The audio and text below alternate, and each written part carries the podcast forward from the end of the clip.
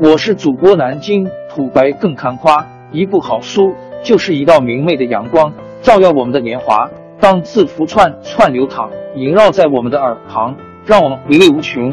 天津上元书院又和你们见面了。培训机构出身程序员和科班程序员之间有鄙视链吗？一谁都看不上培训机构的。我是培训外包出来的，确实有被甲方嫌弃过。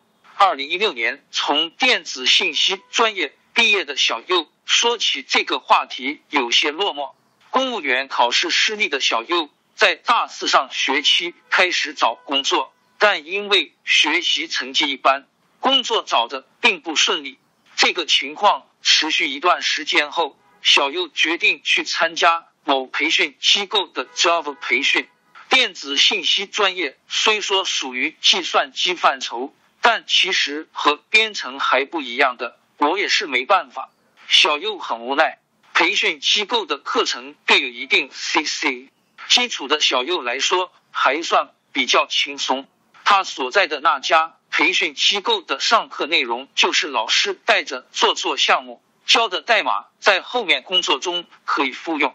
几个月后，小右从培训机构毕业，第一份工作是北京当地蛮著名的。一个外包机构，薪资五 K，与同批毕业找到不错工作的同学们比，小优还是感到些许心酸。上课的学费我是走的贷款，和培训机构签过协议，毕业就可以找到工作，找不到损失由培训机构承担，找得到机构每个月要从我的薪资里面抽一部分还学费。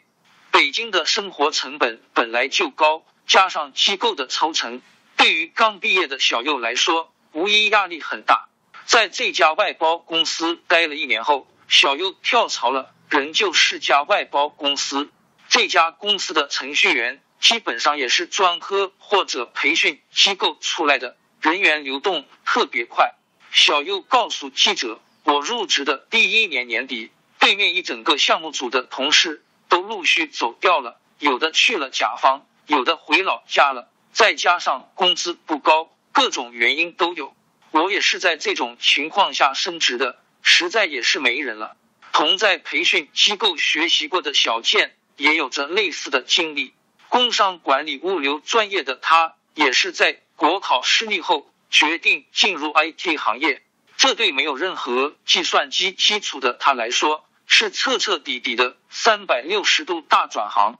当时他去了一家培训机构，进行了为期九个月的大学生速成班课程学习。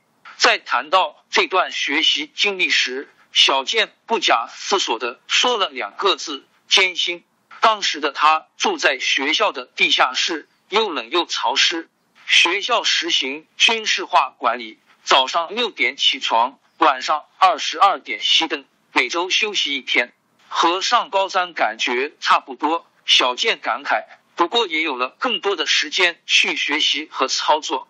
虽然对三万九的高额学费感到肉疼，但小健感觉还是值得的。最大的收获就是练就一双会挣钱的手。小健的第一份工作也是一家外包公司，当时面试了十多家。就那家公司面试上了，薪水给的还算可以，就入职了。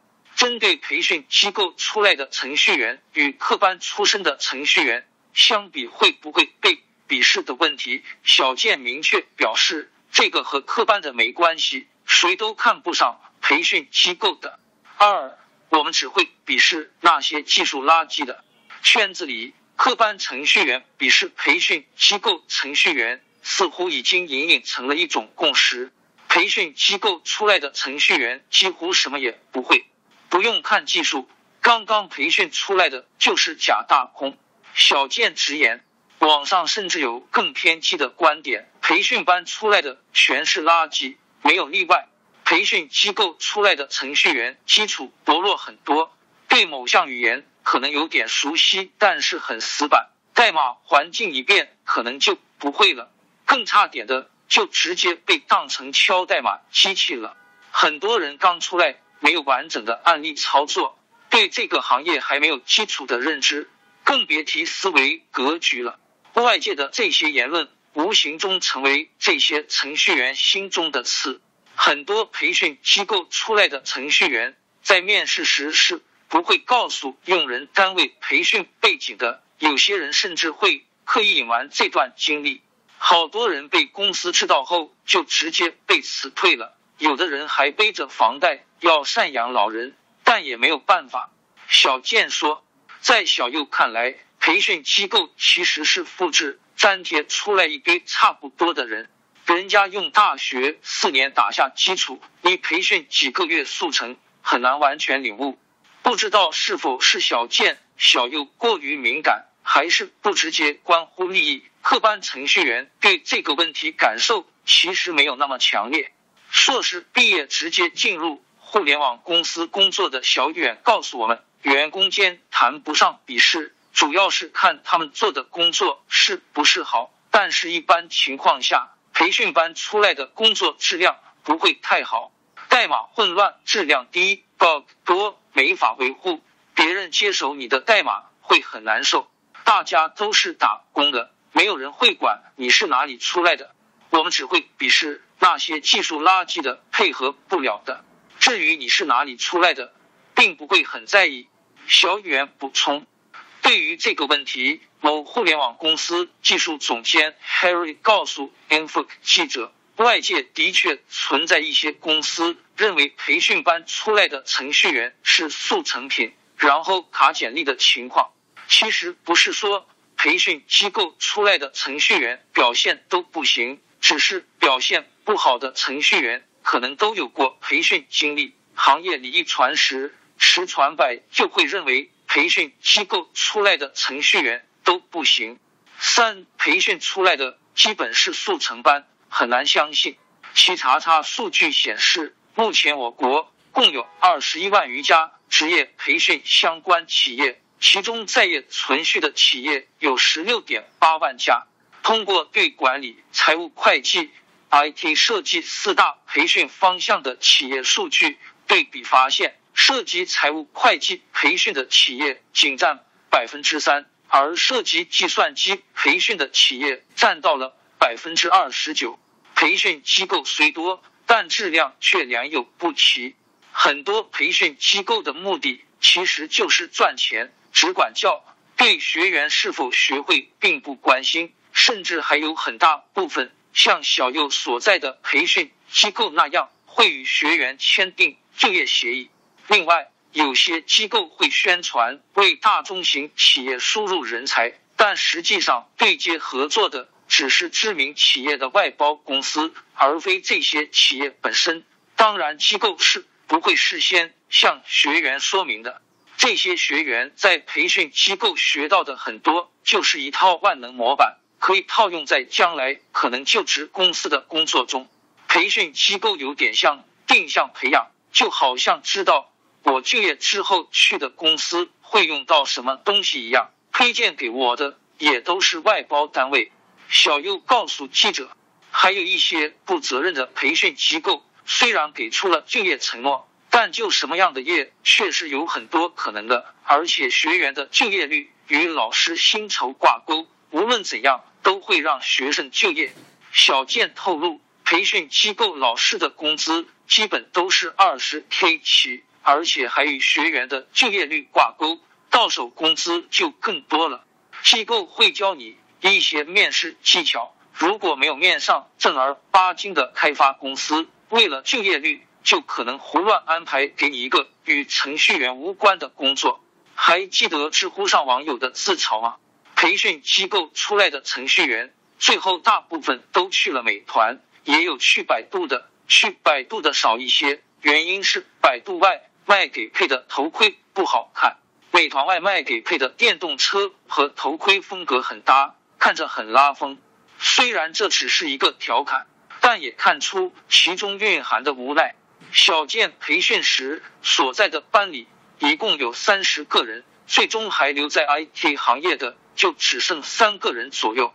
很多人学完找不到工作，或者工作一段时间后感觉不适合就放弃了。九个月的时间和高额的学费就这样泡汤了。培训机构虽然为很多人提供了互联网行业的入场券，但从这里出来的程序员面临的选择相对科班程序员少很多。培训机构为学员就业提供的工作机会起点很低，大部分毕业的人都是从小公司开始做起，经过一定积累才有可能去到大公司任职。此外，现在很多大型公司对合作的外包公司要求不仅仅局限在团队整体层面，更是细化到了对其聘用的员工个体素质等各个方面。某保险公司负责大数据后台研发工作的项目负责人 Tony 告诉 Info，今年起，他们公司已经明确要求外包也必须是本科毕业，最好是计算机专业毕业，尽量不要培训出身，尤其是美学、人力专业转行培训几个月出来的，人力成本太高了。我们也是有研发压力的，不愿意试错。要是认真学了三年，哪怕一年，我们都愿意一试。但现在培训出来的基本都是速成班，几个月就完事儿了，很难相信。Pony 表示，四培训经历最后只是锦上添花，好多程序员都买房了，都是实实在在挣到钱了。